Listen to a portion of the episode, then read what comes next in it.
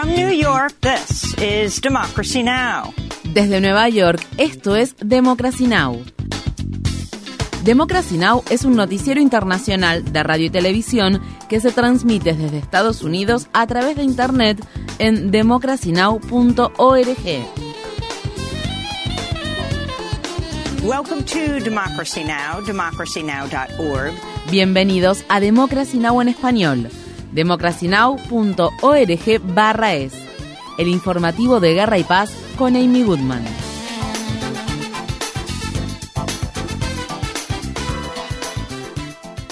Al menos 13 palestinos murieron y otros 75 resultaron heridos en un ataque que Israel lanzó contra el campamento de refugiados de Jabalia, que se encuentra ubicado en el norte de la franja de Gaza. El ataque mortal de este martes se produjo después de que, según se ha informado, al menos 110 palestinos perdieran la vida en Jabalia y sus alrededores desde el domingo. Mientras tanto, en la ciudad sureña de Rafah, al menos 29 personas murieron y muchas otras quedaron atrapadas bajo los escombros después de que el ejército israelí bombardeara tres edificios residenciales. Con los ataques más recientes, el número de palestinos que han muerto desde el 7 de octubre se aproxima rápidamente a los 20.000. El lunes, las autoridades israelíes permitieron que unas pocas docenas de camiones que transportaban ayuda humanitaria que se necesita de forma desesperada cruzaran desde Israel hacia Gaza por el paso fronterizo de Kerem Shalom. Esta fue la primera vez desde principios de octubre que Israel permitió el ingreso de ayuda humanitaria a través de este cruce, la cual se sumó a la pequeña cantidad de ayuda humanitaria que el ejército israelí ha permitido ingresar a la franja a través del paso fronterizo que conecta el enclave con Egipto. Los camioneros dijeron que el convoy de ayuda humanitaria era una fracción mínima de lo que en realidad se necesita.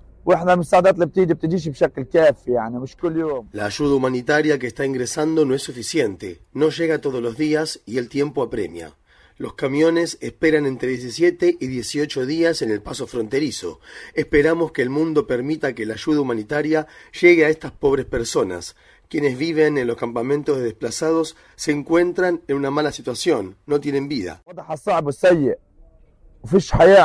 Visite nuestro sitio web democracynow.org barra es para ver la entrevista que mantuvimos con el director para Israel y Palestina de la organización Human Rights Watch, Omar Shakir, quien acaba de publicar un informe titulado Israel militariza el hambre. Los ataques israelíes contra la franja de Gaza se han cobrado la vida de otros tres periodistas palestinos. Adel Sorov murió durante un bombardeo que Israel lanzó durante la noche en la ciudad de Rafah. Según se informa, Sorov era conocido por sus esfuerzos para ayudar a menores de edad heridos. Su muerte se produjo pocas horas después de que Abdullah Alwan muriera en un ataque aéreo que Israel lanzó contra su vivienda familiar en Jabalia, que se encuentra ubicada en el norte de Gaza. Abdullah Alwan trabajó como comentarista en varios programas árabes de la cadena Al Jazeera. Asimismo, una tercera periodista, Hanin Al-Kashtan, murió junto con su familia en un ataque que Israel llevó a cabo contra el campamento de refugiados de Nuseirat. Al menos 97 periodistas palestinos han muerto a manos de las Fuerzas Armadas israelíes desde el 7 de octubre. El secretario de Defensa de Estados Unidos, Lloyd Austin, reafirmó el apoyo del gobierno de Biden a la ofensiva israelí contra la franja de Gaza y calificó las relaciones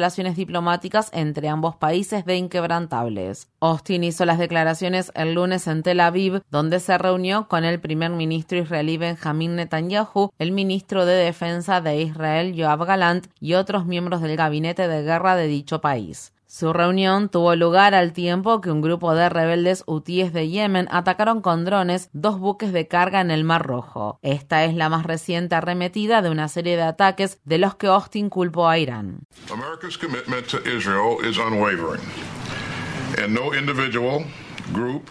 El compromiso de Estados Unidos con Israel es inquebrantable y ningún individuo, grupo o Estado debería poner a prueba nuestra determinación. El apoyo de Irán a los ataques hutíes contra buques comerciales debe parar. Señor primer ministro, continuaremos proporcionando a Israel el equipo que necesita para defender a su país, incluidas municiones críticas, vehículos tácticos y sistemas de defensa aérea. El Consejo de Seguridad de las Naciones Unidas pospuso el lunes la votación sobre una resolución de alto el fuego en la franja de Gaza después de que miembros del personal diplomático de Estados Unidos se opusieron al texto que pedía el cese urgente y sostenible de las hostilidades. La delegación estadounidense exige que se cambie el lenguaje del texto por el de suspensión de las hostilidades. El Consejo de Seguridad ha previsto que este martes se realice una votación sobre una resolución que refleje el lenguaje diluido. Estados Unidos vetó el 18 de octubre una resolución en la que se pedía una pausa humanitaria en Gaza. Asimismo, el 9 de diciembre vetó otra en la que se pedía un alto el fuego humanitario urgente. El gobernador republicano del estado de Texas, Greg Abbott, promulgó un proyecto de ley que permite que las fuerzas del orden público locales puedan arrestar a inmigrantes y solicitantes de asilo y acusarlos de un delito estatal por cruzar la frontera entre Estados Unidos y México por fuera de los pasos fronterizos oficiales. El nuevo delito se castigará con hasta seis meses de cárcel, mientras que los jueces de Texas tendrán autoridad para retirar los cargos si un migrante acepta ser deportado a México. El gobernador Abbott habló el lunes desde una sección del muro fronterizo del Valle del Río Grande, donde también firmó otros dos proyectos de ley que tienen como objetivo que se militarice aún más la frontera entre Estados Unidos y México. The goal of Senate Bill 4 is to stop la meta de la ley SB4 es detener la oleada de ingresos ilegales de extranjeros a Texas. Esta ley crea el delito penal de ingresar ilegalmente a Texas desde un país extranjero. La ley SB4 permite que se destinen 1.540 millones de dólares para la construcción de más barreras y muros fronterizos, como los que tenemos aquí. Esta ley también incluye 40 millones de dólares que serán destinados al Departamento de Seguridad Pública de Texas para que éste pueda realizar operaciones de seguridad fronteriza e incrementar su presencia policial.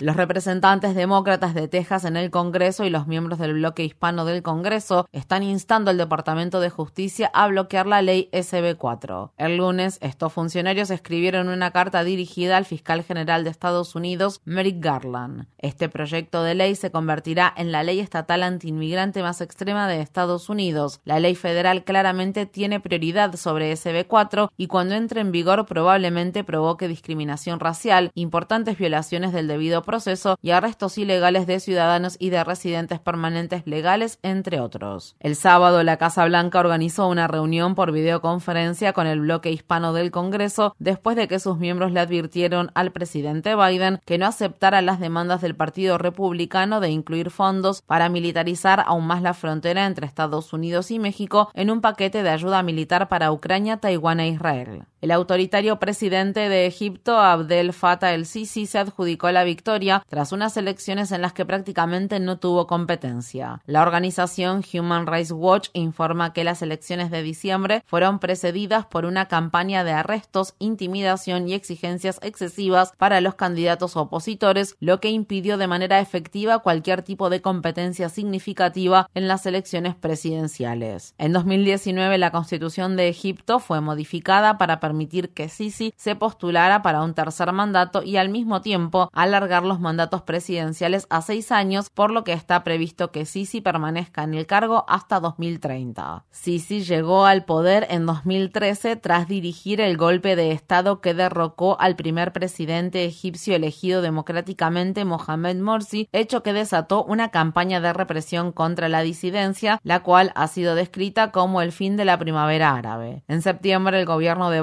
aprobó un paquete de ayuda militar para Egipto de 1.300 millones de dólares, aunque se retuvo una pequeña fracción de dicha ayuda, 85 millones de dólares. El envío del paquete de ayuda estaba sujeto a que el gobierno de Sisi liberara a algunas de las decenas de miles de presos políticos que tiene Egipto, pero el gobierno de dicho país no lo hizo. El Papa Francisco aprobó formalmente un documento de la Oficina Doctrinal del Vaticano que por primera vez permite a los sacerdotes bendecir a las parejas del mismo sexo siempre y cuando las bendiciones no se asemejen a las de una boda. Los activistas en defensa de los derechos de la comunidad LGBTQ elogiaron la medida como un paso importante para poner fin a la discriminación de la Iglesia Católica hacia dicha comunidad, pero advirtieron que la Iglesia aún mantiene la posición oficial de que el matrimonio es entre un hombre y una mujer y que las parejas del mismo sexo viven en pecado. Estas fueron las palabras expresadas por Marianne Daddy quien se desempeña como directora de Dignity USA,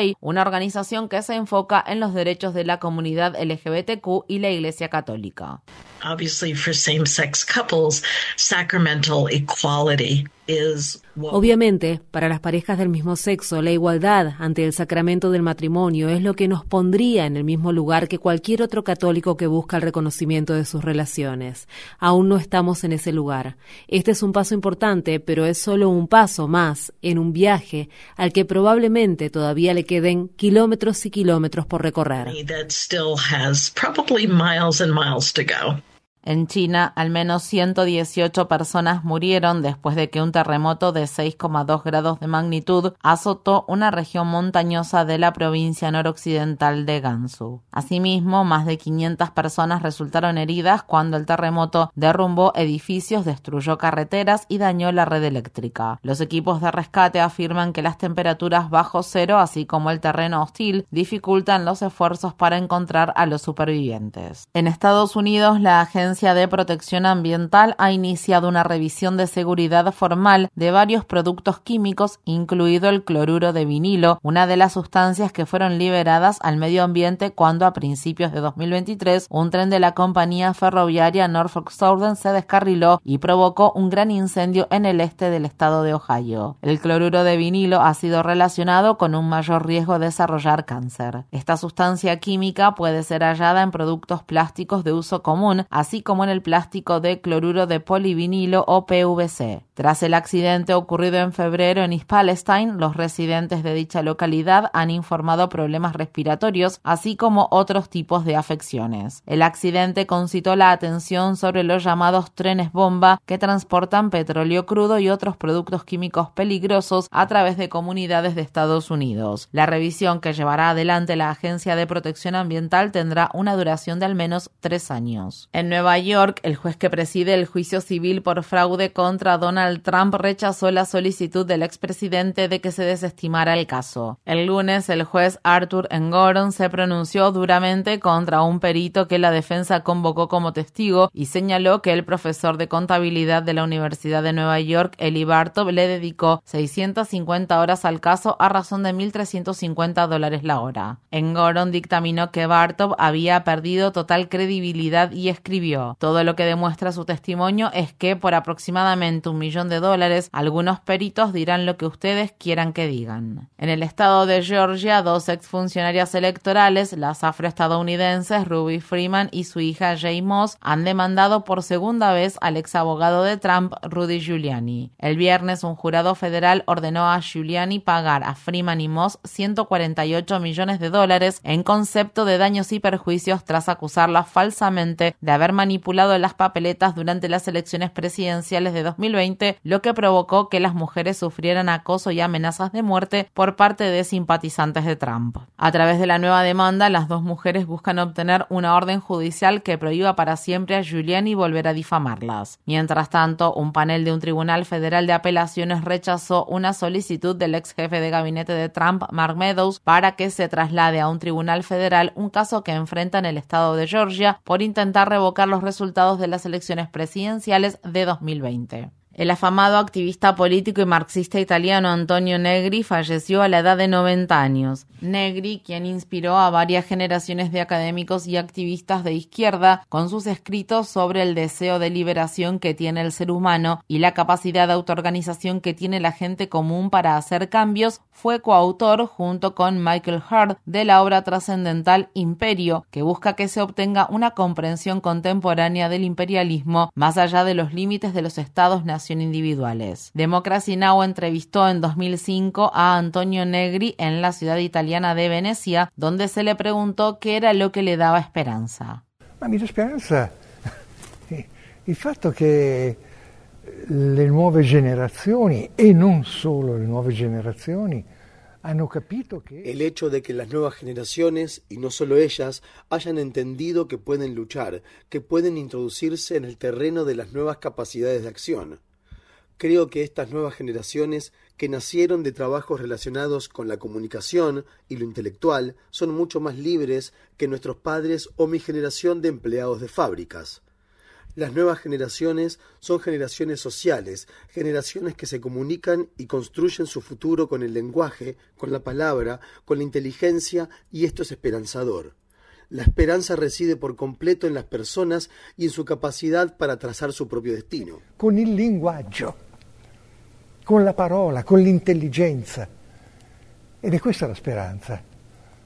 La speranza consiste tutta nell'uomo e nelle capacità che ha, che ha di fare il proprio destino. Infórmate bien. Visita nuestra página web democracynow.org/es. Síguenos por las redes sociales de Facebook, Twitter, YouTube y SoundCloud por Democracy Now! es.